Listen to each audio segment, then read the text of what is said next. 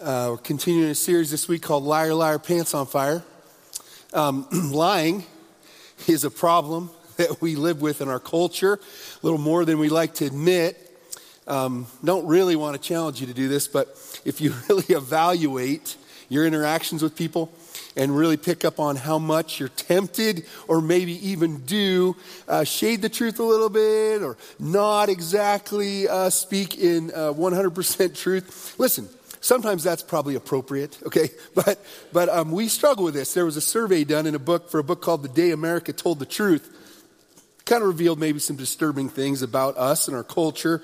Um, in this uh, survey, 91% of those surveyed said they lie routinely about matters that they consider trivial. That's 91%. That's a lot. Then uh, 36% lie about matters that are important. That's still a pretty big number. 86% lie regularly to their parents. If you're a parent, you probably know that's how it goes down. 75% lie to their friends pretty regularly, and 73% to their siblings, and even 69% to their spouses. We have kind of accepted that deception, shades of the truth, uh, not telling things exactly the way they are is kind of how we exist together. And in some ways, we think that probably makes it better.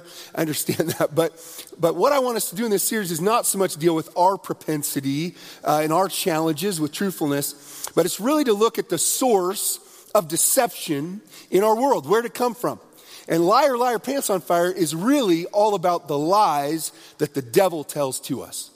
We need to understand that we're in a spiritual battle. Um, you and I have a tendency to focus in on the physical world we live in, the physical issues we face. We think that's where all the problems are. And unfortunately, we have a tendency not to be clued into the fact that there is a spiritual battle that we're engaged in. There's a supernatural realm that we do not see with our physical eyes. We can gain the ability to sense it and to know what's going on there, but we really need direct revelation from God about what goes on there and what that looks like and what's happening in that realm. Because the truth is, you ha- and I have an enemy. He's a deceiver. And his job, his desire, his number one aim is to keep you off mission and get you to mistakenly follow a path in life that is not what the God who created you wants for you. Okay? That's his goal, is to get you off track, to keep you distracted. And so in this series, I'm trying to bring to light the reality of a spiritual being that, again, in our culture, we have a tendency to make uh, into, um, you know, an urban legend or just a, a, philosophy or, you know, there's a dark power or force, um, you know, like some good Star Wars philosophy. But the truth is, the Bible teaches us Satan is a being that exists. He was created by God. He's an angel of light. And he is the accuser he is a deceiver. And so uh, I really want to confront that in this series as people navigating this physical life, that we're aware.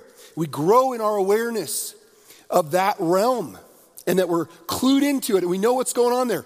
Most of the battles, the serious battles that you face in your life, are spiritual in nature.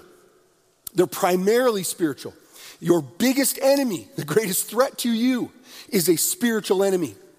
Yeah, I know you have physical enemies and you got physical struggles, and we all do.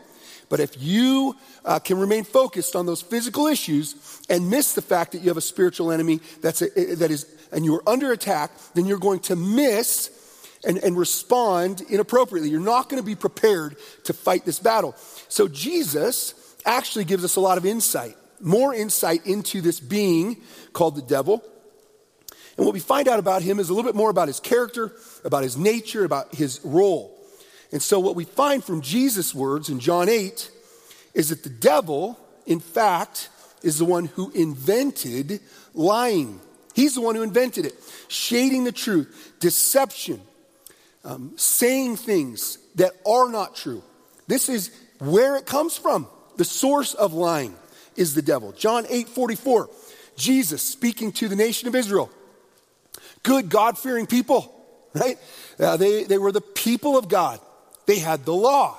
They were the carriers of who God was and his revelation on earth. They were God's people. Here's what Jesus said to him For you are the children of your father, the devil, and you love to do the evil things he does.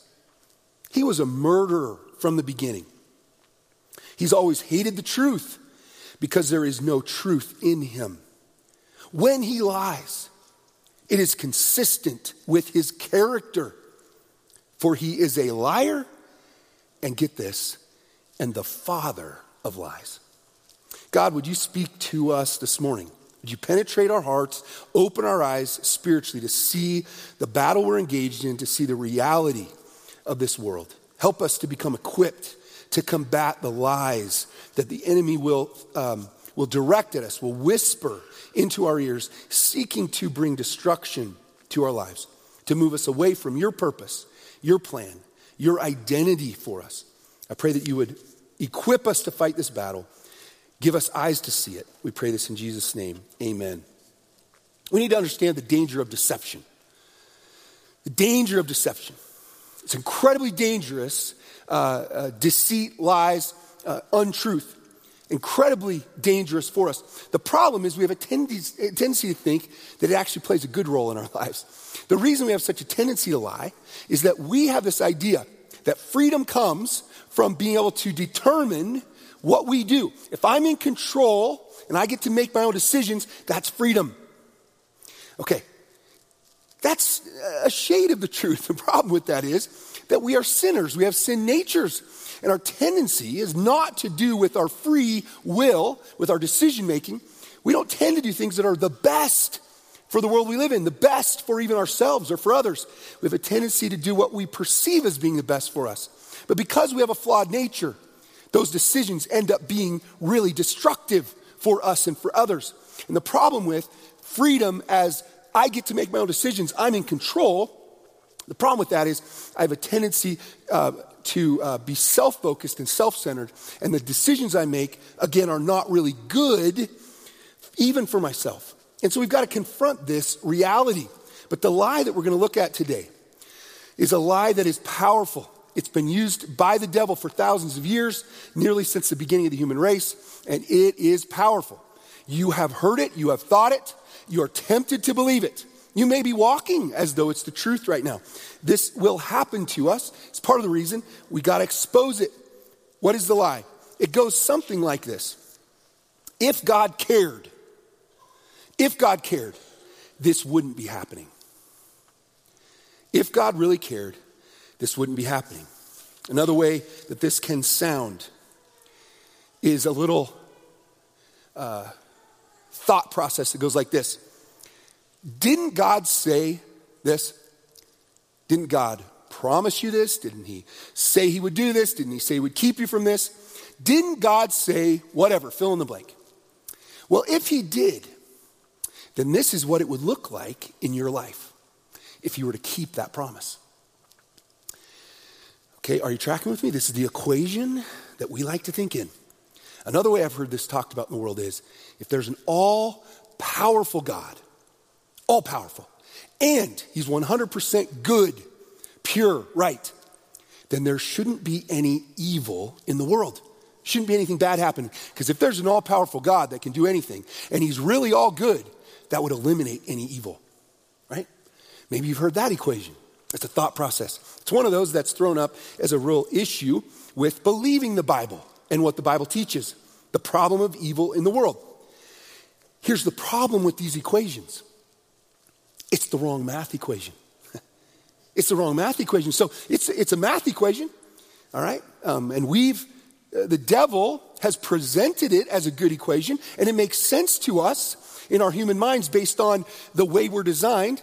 And if you filter in our sin nature and the way we like to think about life, we love this equation. Yeah, God, you say you love me, right? And you're all powerful, so there shouldn't be any issues in my life. Why is it that I'm having uh, pain and struggle and difficulty, right? They shouldn't be there. We like this one plus one equals two, and we, we love uh, how that would work out, and we think that's the way it should work out.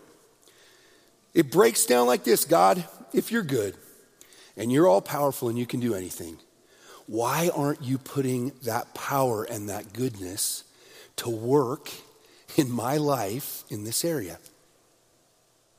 Why aren't you taking this issue away? Why aren't you solving it? Why aren't you fixing it? Have you ever thought that before? Just me? Yeah. Hey, it's a conundrum, man. It's a conundrum. What's going on? This is good math. Like I learned this in school. My teachers taught it to me, right?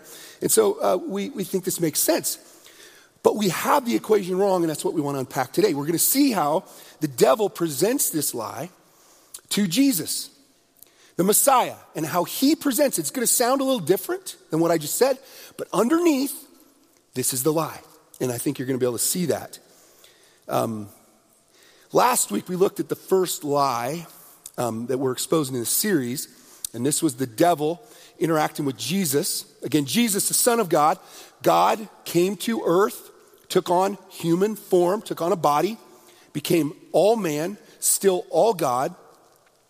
Jesus, as God, right, in the flesh, is now encountering human existence. And so um, he goes into a time of testing following his baptism, where uh, the Father affirms him, and, uh, and we see that um, uh, lifting up and identifying of who Jesus is as the Messiah. And he goes into the wilderness to be tested by the devil. The Spirit, Holy Spirit leads him into this. And so he goes through a time uh, of fasting, 40 days. And he's very hungry at the end of it. Um, as as uh, I love sometimes how the Bible says things. 40 days fasting, he was hungry. And, uh, and so he's hungry. The devil comes and says, Hey, Jesus, you have supernatural power. You're God. Here's some stones. Use your power to make bread meet your physical need. And so Jesus encounters the first lie that the devil uh, puts to him. It's also the lie that he tries to put to us, which is that your physical needs are more important than your spiritual needs. Address your physical needs, and then you're going to be good. It's going to meet the needs of your soul and your heart, and you're going to be complete. And so we tend to think that way. Focus in on the physical realm. But Jesus responded with the truth of God's word, which is that man doesn't live by bread alone, but by every word that comes out of the mouth of God. That we are not just primarily physical beings. And it's not a battle between are we physical or spiritual, but everything we need, the source of all of it is God. And so we look to Him first, and we focus on Him, and then uh, He provides for the rest. And so this week, the devil makes a tactical shift. He moves, he uh, tries a different approach on Jesus. And he's going to engage something uh, that, that you and I are challenged with a lot. He's going to take some scripture, the words of God. The word of God is truth, 100% true, right? Without error. We trust it, it's authoritative. So he's going to take the word of God and he's going to apply it to Jesus' situation, right? In a false way. Um, call it cherry picking. You know what a cherry picker is? Right? It's how you get an engine. It's an old mechanic thing. I don't know why we still use it, but pull an engine out of a car, use a cherry picker. so, devil's going to take a couple verses, cherry pick them out of a passage, and use them to tempt Jesus with a lie. Now, I would love to tell you that every time the Word of God is presented to you with a, with a particular motive or agenda, that it's always right because it's the Word of God, you should be able to trust it. But you need to understand the devil uses the Word of God to trick you. And in our world today, there's a lot of that. There's a lot of cherry picking verses, putting them on social media with a message. This is what it means. It's absolutely false. And it will lead you astray. And so we need to be students of God's Word. We need to learn how to study, how to read, how to understand what's happening in God's Word beyond just uh, a simple sentence structure that can be misused, it can be twisted. So, first of all, let's look at the devil's lie. We're in Matthew 4, and uh, you can follow along on the screen. If you want to turn in your Bible there, we're just looking at a few verses. But we move to the second lie that the devil tells, and uh, in, in trying to test Jesus in Matthew 4, verses 5 and 6. It says this Then the devil took him to the holy city, Jerusalem, to the highest point of the temple, and said, If you are the Son of God, jump off. For the scriptures say, he will order his angels to protect you, and they will hold you up with their hands so you won't even hurt your foot on a stone. Okay, let's look at the tactic for a minute. It's important to understand right? The enemy's uh, plans, the way he comes at us. First thing he does is says, if you're the Son of God. Now, the devil knew without question who Jesus was. And Jesus knew who he was, right? So the if is meant to set him up for what is coming? In our lives, it sounds kind of like this if God really cared, if God, right, really loved you, if God was really powerful, then. And so you understand the tactic, how it's coming at you. So you're aware, you can pick up on very quickly an attempt to deceive you. And then he says, if you are the Son of God, jump off. Jump off the temple. Because God's word says this God's going to protect you, He's going to catch you. The devil moving to use a scripture is a, a very powerful tactical move, and it represents a genius at deception. He can take something you believe in and present it to you in a false way so you will be more susceptible to it. This is, a, this is very important to understand the tactics of the enemy. We got to understand Jesus' context here as to the application of this lie, this scripture to Jesus' situation. The devil recognizes that Jesus has come to earth on a mission for God. And in order to accomplish this mission, what does Jesus need to do? He needs to become, he needs to move from being an obscure, uh, unknown individual to be an authoritative teacher among the Jewish people. No small task. The Jews have seen lots of teachers. Lots of people pop up with messages, with things they want to teach. And Jesus has a uh, no small task in order to accomplish the mission that God has sent him to do, which is what? It's to present the kingdom of God to the Jewish people. It's to present the fact that he's the Messiah, the coming king. This is a huge responsibility, a daunting task. How's this going to happen? The devil presents a great opportunity here to enter the scene in a powerful way. What the devil knows about the Jews is before there was the people from Missouri, there were the Jews. You know, the, the tagline for the Missouri, people from Missouri were the show me state, right? The Jews were the original show me state people. They wanted to see a sign, they wanted to see to believe. Paul said about them, the Jews always want to see a sign. Remember what they were always saying to Jesus? Do something amazing. Show us a miracle, then we'll believe in you. I mean, this is how they operated. The devil knows Jesus knows this. They're his people, and he presents an opportunity for Jesus to enter the scene in an unmistakable way that will grab the attention of these people he's supposed to reach. It will accelerate his mission. Jesus, you've been called to do this by God. Let me help you out. I, get a, I got a good idea for you. If you jump off the temple, that's ludicrous, that's crazy, but here's what's going to happen God, because He's promised in His Word that He'll catch you, is going to perform a miracle and it's going to bring you onto the stage and people are going to see you, recognize you, listen to you. Satan is playing into Jesus' mission, the purpose for his presence on earth. Do you not think that when he comes for you, he's going to appeal to the things that God has told you to do? Things you've been instructed to do. Hey, this is your mission. You're supposed to be uh, a good provider. You're supposed to be a good mother. You're supposed to be uh, a good employee, whatever. He's going to appeal to the things that are good. And he's going to present scripture, right? The truth of God's word to you. But his goal is for you to shift off of God's plan for you, God's will for you, and take a different step, a different direction. Underneath this situation, underneath what the devil's presenting to Jesus, is the promise of protection from God. If God's promises are true, he won't let anything bad happen to you. He's quoting from a passage out of uh, one of the Psalms. Psalm 91 is the passage Satan is quoting from. In order to identify cherry picked truth, right? Misapplied truth. You need to go to the source. You need to go to where that scripture is found, and you need to do some work. And you don't have to be an incredible Bible student. You don't need to have some incredible qualifications. You just need to read. Read the context of what's being talked about. What is happening here? If we go to Psalm 91, we're not going to read the whole thing today. I encourage you to, maybe this week, look into it. We're going to find that the way the devil uses these verses is completely out of the flow of what is meant by the author. David probably wrote this psalm under the inspiration of the Holy Spirit. He's writing God's word, so this is the truth of God. And he writes these words For he will order his angels to protect you wherever you go. They will hold you up with their hands so you won't even hurt your foot on a stone. The devil pulls these words out. They're accurate, they're there. But what precedes it, when, when David probably starts this psalm, he writes about the position, listen, the position of a person who has found themselves intimately connected to God.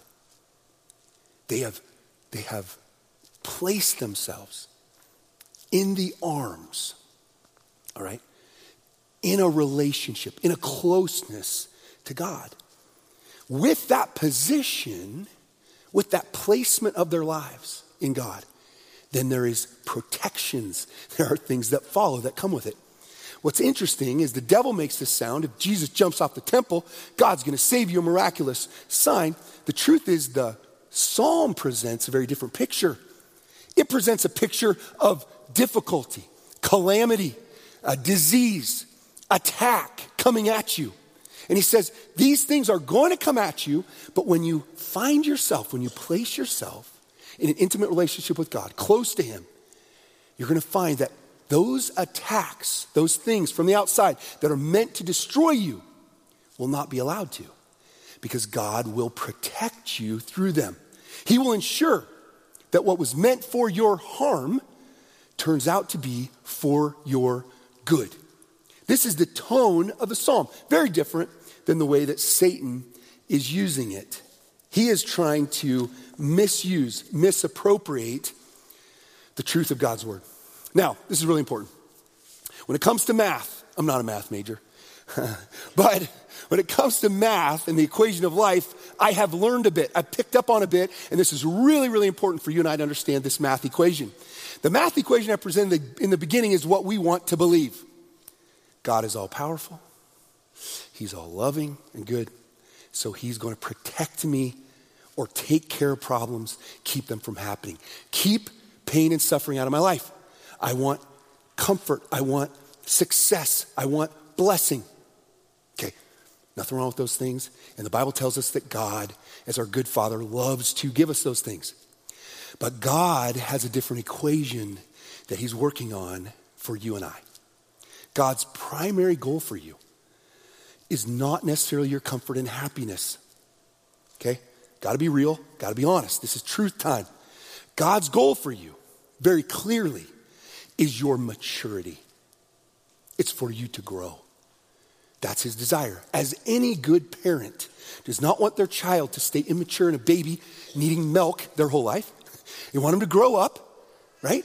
Be able to eat solid food, right? Even though that changes the situation at diaper changing time.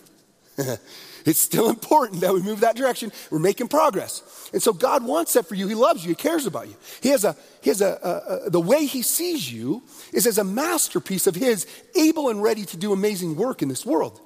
You can't do that as a baby. You and I have to grow. And so God's math equation is not the one that we have in our minds. God's math equation is this. In order for you to mature, in order for, I to, uh, for me to mature, what's required? It's a difficult truth. My name's John. I'm your friend. Okay? Difficult truth. The only way we mature and grow is through pain, it's through struggle. It's by grappling with things that we don't like, that we don't want in our lives, that we want to be done with and rid of, to be uncomfortable. That is the path to maturity. And so, God, if He's a good God and loves us, His math equation doesn't look like, all loving, all powerful, so no problems. it looks like all loving, all powerful, I'm going to help you through some problems. I'm going to let you struggle. You're going to be on the struggle bus a little bit with some issues. You're going to have to be because I need you there because I want you to grow. I don't just want you to be happy and content, right? I want you to grow. And so the math equation God is working off of is different than the one we like and we wish for the case. Maturity being the goal, tests bring discomfort to our lives. And it's absolutely essential for you and I to grow. We have a sin nature. We live in a world where we wrestle with self centeredness and selfishness. And in order to bump us off of that, we need to be uncomfortable. We need to wrestle with things in our lives that we can't control and grapple with them and wrestle with them and learn to depend on God to give us the strength either to endure them or to gain victory over them. Both can be the case. This is God's equation for us. Can we grow to the point where we can deny our own emotions, our own impulses, what looks like something to our personal benefit in order to do what's really right and good? The lie that Satan wants to plant in us is that really what we should want and what God would really want for us if He was a good God is to get us out from underneath that pressure. Why would anybody loving want somebody they love to stay under pressure, be uncomfortable, be miserable? That's not right. This is how we like to think. It's the opposite of what's true. And it's a good lie. It's a masterful lie. It plays to what we want to believe. And we're so tempted to walk in it. And we walk in it, we can go in and out of it all the time. The answer is to expose the lie with the truth and to realize what the truth is. And Jesus is going to present the truth. Um, one of our biggest problems as, uh, as a human race is that we like power and control. And listen, we're created to be in dominion over this earth. God created us with uh, uh, um, made in God's image. So we look like God. We're made like God. There's no one else, nothing else in creation that is close to representing God. We do. We're made in His image. I believe God's given us a little bit of His power. We have the ability to choose, to make choices. This is important. And uh, He's given us uh, intelligence, right? And rationale. We can think differently. We have opposable thumbs. um, we have the ability to rule, and we're supposed to. So we're given a position of power. The problem is that walking with that power correctly requires character transformation. We need to be, uh, we need to be like God in our character in order to handle the power that we're given. And so, in order to walk in this, we need to experience this transformation. The only way that we get character transformation again is through pressure and through struggle and through difficulty, where we are elements where we're out of control, where we're forced to rely on God and learn from Him. We struggle consistently with wanting to overreach and overgrasp the power that we've been given. The challenge is that we need to be shaped and transformed by God. So Jesus fields this lie. Jesus, the Son of God, uh, he is absolute truth. There's no deception in him, there's no shades, there's nothing off. What Jesus says and who Jesus is, perfect alignment, perfect fidelity. He is 100% truth. And so he sees very quickly this lie that's being uh, lobbed at him. And his identification of it, in part, and his ability to handle it, comes from a couple of areas. One is his absolute awareness of the truth, the other is his absolute uh, surrender to God, his attitude of wanting to walk in God's plan, fulfill God's will. He's not wrestling with his own agenda, but he's quickly surrendered. And so he identifies it and responds to it quickly. Jesus is going to drop a truth bomb on the devil's lie. Part of my goal in this message is to give you some truth bombs, hand grenades, whatever. I know it's violent, but I want you to explode the devil's lies. I do not want them to exist anywhere near you. Because the danger of allowing a lie, a deception, anywhere in your heart and mind is almost immeasurable. If you could measure up the damage done in our world, in our, uh, over the existence of the human race by lies, can't even measure it. Look, this is the most dangerous thing you might deal with is a lie of the devil. And so uh, there's no there's no holds barred. Um, there's no tactic that we don't we use absolute truth to destroy it. And so Jesus' truth bomb comes like this. Matthew 4 7, Jesus says, responds to the devil's presentation. Jesus responded, The scriptures also say, You must not test the Lord your God. The scriptures also say, devil, you must not test the Lord your God. Now, I don't know about you, but maybe you've looked at this before, you've studied it all out, I don't know, but it's a little strange right off the top as a response to, uh, to this test. I mean, it makes sense in some ways, but in other ways, uh, it's a little murky as to why Jesus uses this scripture and this answer to the test, the lie that the devil is, um, is directed at him. I think what helps us get what he's saying here is to understand the bigger context. What is the history of this passage that Jesus is quoting? Where does it come from? Well, it comes from Deuteronomy chapter 6, verse 16 says this You must not test the Lord your God as you did when you complained at Massah. Okay, there's something else going on here. What's going on here? Uh, this book of Deuteronomy, what's going on in Deuteronomy? Well, Moses is preparing the nation of Israel to go into the land of Canaan that God promised them. Remember, they were enslaved in Egypt for 400 years. They were living as slaves. They did not have freedom. Their spiritual lives were choked off. Their physical lives were controlled by a, a regime that was godless, pagan, and, and absolutely in opposition to them and what they believed.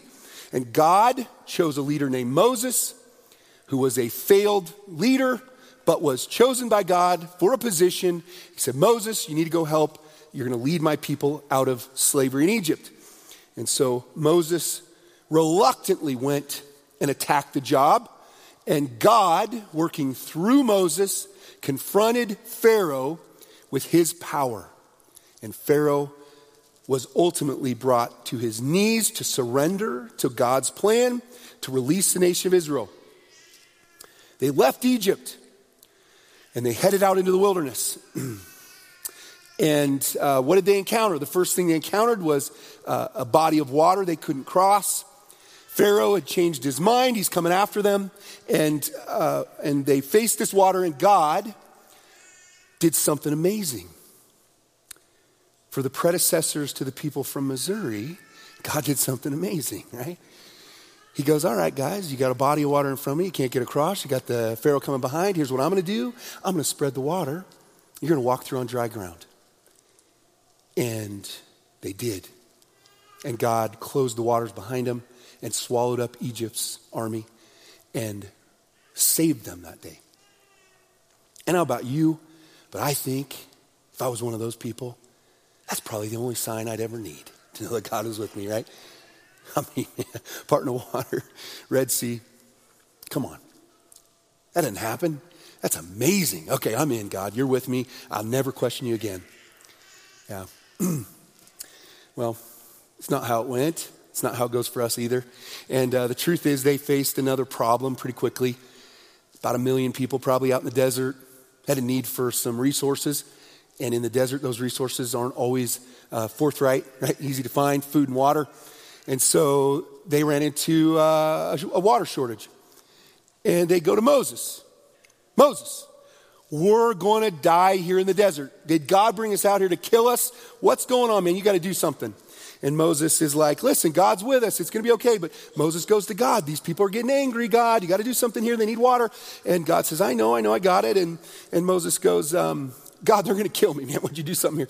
And so uh, God goes, take your staff and, and here's a rock. Go out and hit the rock, and I'm going to bring water out of the rock. And he did, and the people had water. The problem is that this encounter, this situation, was handled by the nation of Israel in the wrong way.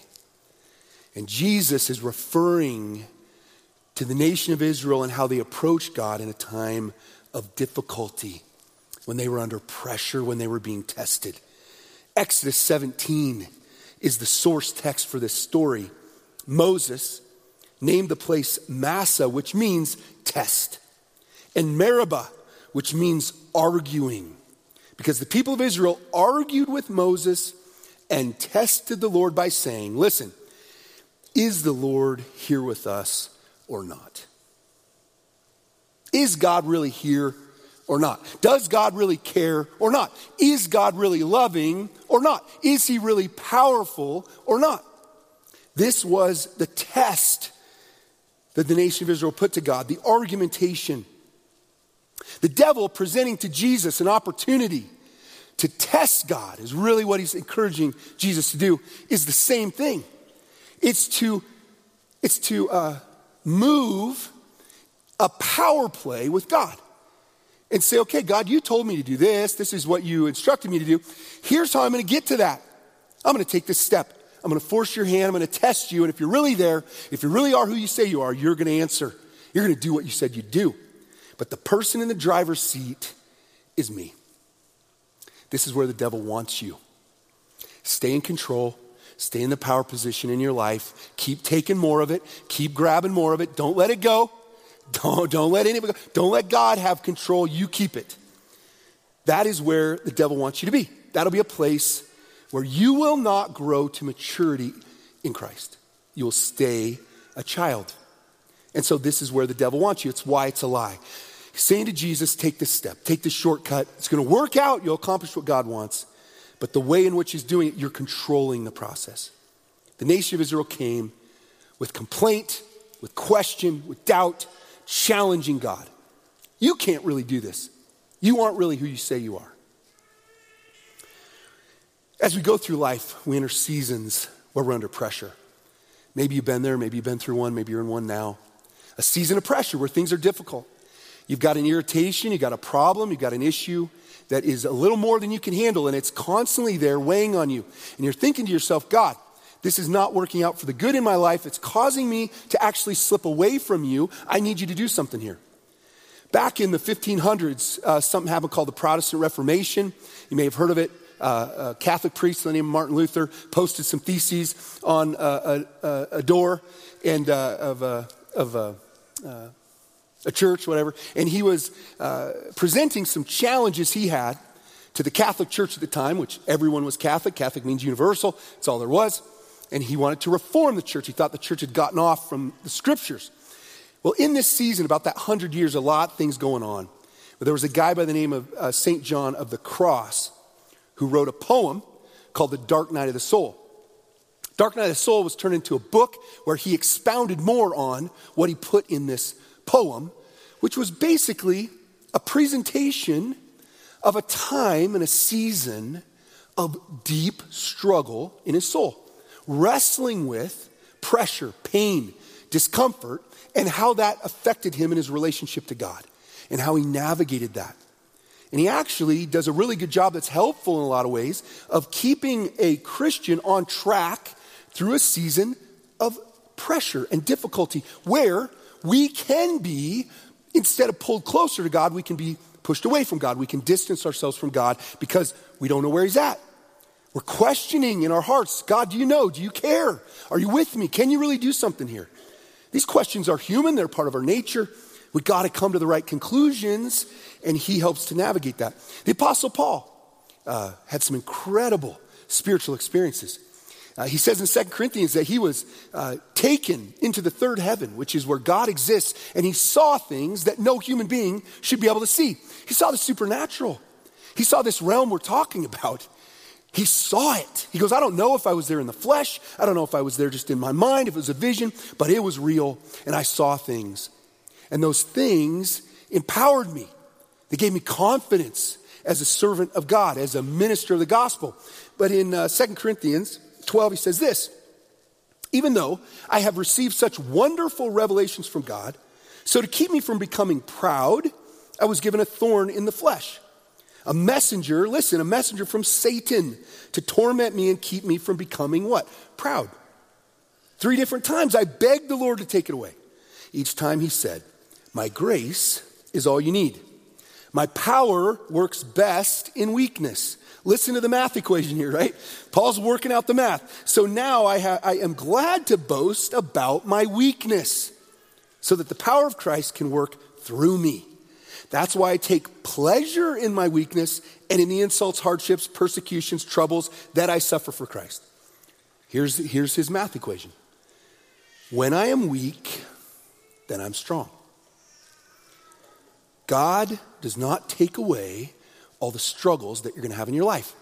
I've met a lot of people go, I struggle with lust, I struggle with porn, God just needs to take it away, I can't win this battle. I struggle with addiction, I can't seem to win it. I struggle with anxiety, I just need that to go away. Struggle with depression, I need it to go away. I'm struggling with pain, physical pain. God, you got to take it away. Whatever it is, we come with these issues to God and we go, God, why aren't you just dealing with this? Make it go away. And the devil wants you and I to believe that that's how God should work. He's going to keep his promises. That's what he would do. But the Apostle Paul, St. John of the Cross, many others down through the years have discovered the truth about God's plan and work in our lives. is not to eliminate every piece of struggle. He actually allows them to remain. The math equation is to figure out why. Why is it there? Is it to discourage me? Is it to pull me back? Is it to distance me from God? Weaken my faith? No. It's to make you stronger. The more dependent on God you are, the more powerful you are spiritually, the more able you are to do His work. I want you to have some truth bombs to combat the lies of the devil. He's a good liar, masterful. You need to walk in these truths. Here's a couple of them God is good, or, or God, excuse me, is a good God. Unequivocally, without question, He's a good God. God is always there for me. He'll never leave you, never forsake you. He's never not with you. The devil would like you to think he's not. He is. God is not my accuser. The Bible says very clearly that the devil is the accuser. He's your attacker, he's your enemy, not God. God is always with me. God is always for me.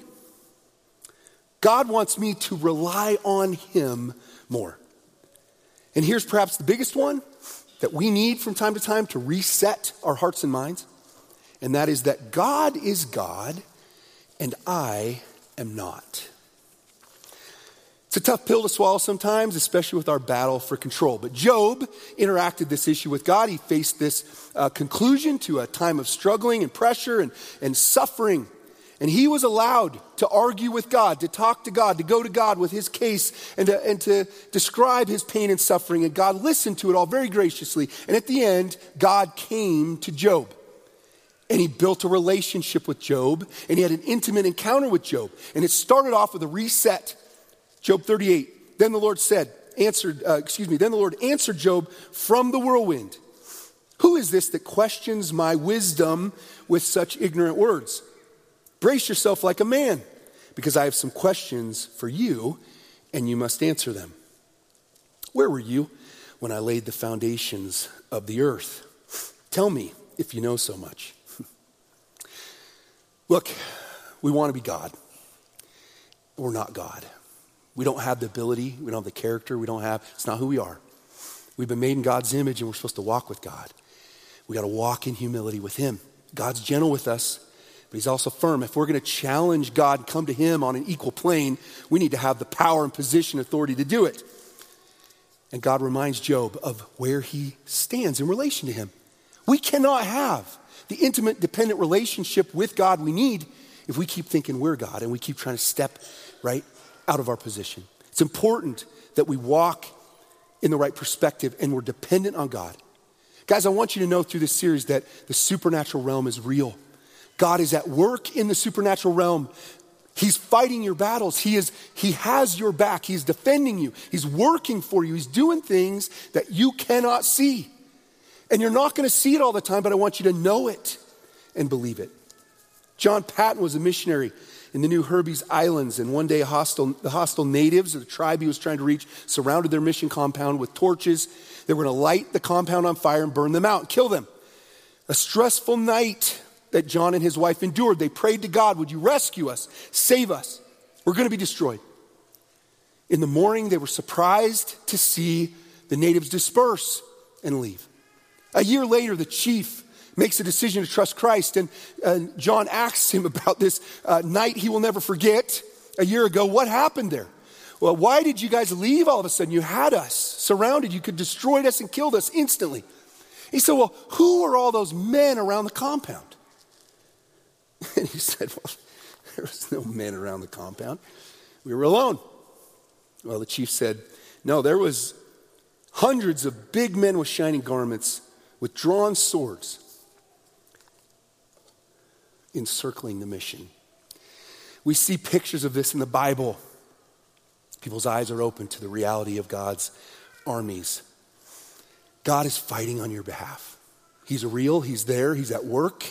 You and I need to become aware of His work. One of the biggest tools we have to engage the supernatural is prayer. And a life of prayer will keep us connected to the God who is real and active, but who is spirit. We need to be connected to that realm. And so, one of the things we're going to do as a church is out in the lobby, we're going to build a prayer wall here pretty quick. We've got a prayer team. I'm excited to have this going in our church. We've got folks in red vests here in the services. We're trying to have them available. If you need prayer, something going on in your life, go to them and get some prayer. Begin to pray. We want to pray as a church. Jesus said, My house is a house of prayer. It's, what we're, it's where it begins, it's where, it's, it's where it ends. And so we're going to pray. And we're going to have a visible uh, prayer wall, kind of a prayer tree. And I'm going to ask you to put prayer requests up there.